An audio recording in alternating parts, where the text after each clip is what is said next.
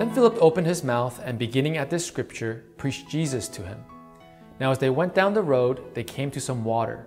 And the eunuch said, See, here is water. What hinders me from being baptized? Acts chapter 8, verses 35 and 36. Some may say when we preach the gospel, just focus on Jesus Christ. Just preach Jesus. But as we can see from the example of Philip and the reaction of the eunuch, when we preach Jesus to others, we would also speak about water baptism. The English word baptism originates from the Greek word baptisma, meaning plunging or washing in water. But what does the seemingly frivolous rite of water immersion have to do with the Lord Jesus Christ? Or with the good news of salvation? What's their relationship? This is what we will explore in this first video segment. We hope that you will continue with us through this series to learn about some biblical truths concerning water baptism. Now, when all the people were baptized, and when Jesus also had been baptized and was praying, the heavens were opened, and the Holy Spirit descended on him in bodily form like a dove. And a voice came from heaven You are my beloved Son, with you I am well pleased. Jesus, when he began his ministry, was about 30 years of age.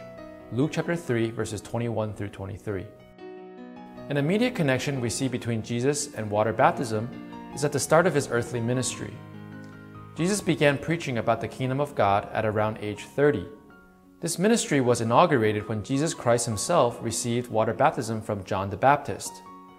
Scripture tells us that even though John the Baptist expressed his unworthiness to baptize Jesus Christ, Jesus insisted, quote, in order to fulfill all righteousness, unquote.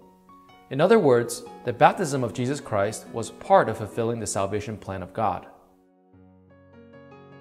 Another way we can gain insight into the connection between Jesus and baptism is through Jesus' words themselves.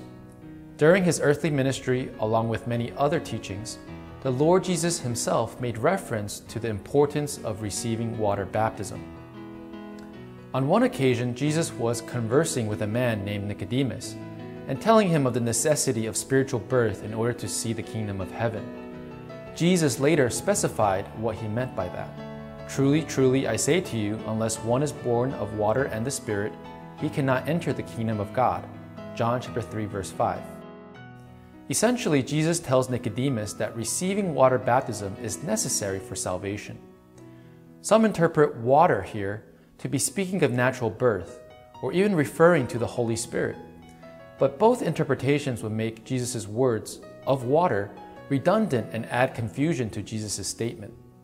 On the other hand, there is strong biblical support that the water spoken here refers to baptism. John had already made that association clear in the first chapter of his gospel, and baptism is the most straightforward interpretation within this context. Furthermore, Titus chapter 3 verse 5, which states we are saved through the washing of regeneration and the renewing of the Holy Spirit, has a remarkable correspondence to what Jesus said to Nicodemus. The point here is that Jesus Christ spoke of the necessity of baptism early in his ministry. All who seek to enter the kingdom of God should receive water baptism. If we believe in Jesus, we believe also in his words. In another occasion, Jesus Christ had resurrected and was giving his followers some final instructions before he ascended to heaven. He said, Go therefore and make disciples of all nations, baptizing them in the name of the Father, and of the Son, and of the Holy Spirit, teaching them to observe all that I have commanded you. Matthew chapter 28, verses 19 and 20. Again, we see Jesus Christ speaking about baptism. In this case, Jesus commanded his followers to make disciples by baptizing them and teaching them to observe his commandments. Clearly, baptism is a core component of discipleship and belief in the Lord Jesus Christ. It is all tied together. Now that we have seen a couple of Jesus' statements regarding baptism, let us now delve deeper into the connection between Jesus Christ and water baptism, namely in his death. Jesus' death is a vital part of the gospel message. Truly, he died so that we may live. But it also ties intimately with water baptism. True to his mission, Jesus Christ came into this world, taught about the kingdom of God, and brought to us grace and truth.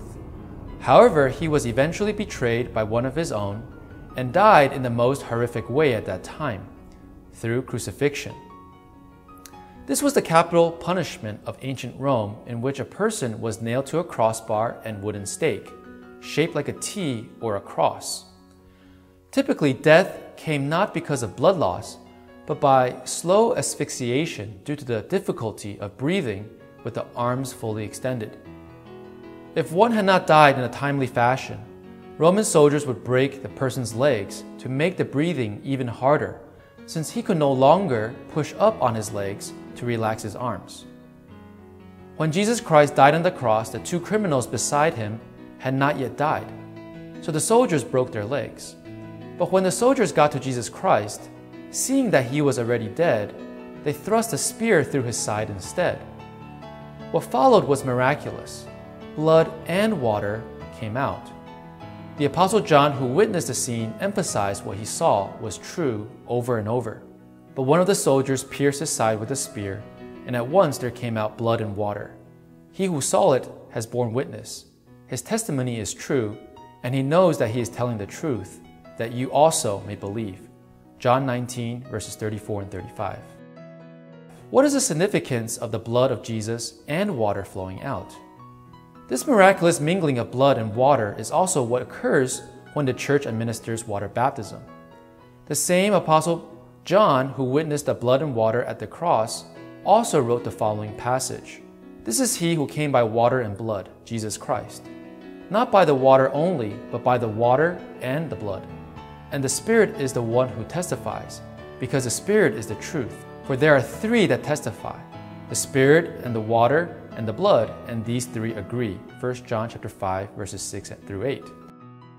The parallels between these verses and the crucifixion scene that he witnessed earlier are striking. It explains that whenever the church conducts water baptism, the Holy Spirit testifies that the blood of Christ is in the baptismal waters. For the Spirit and the water and the blood, these three agree and testify. What an intimate relationship indeed. No wonder when Philip preached Jesus to the eunuch, he would preach about water baptism.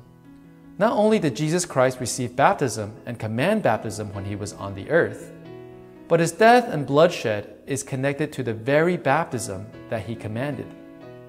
The finished work of Jesus Christ is therefore so intertwined with baptism that we cannot but talk about baptism when we share the gospel of Jesus Christ.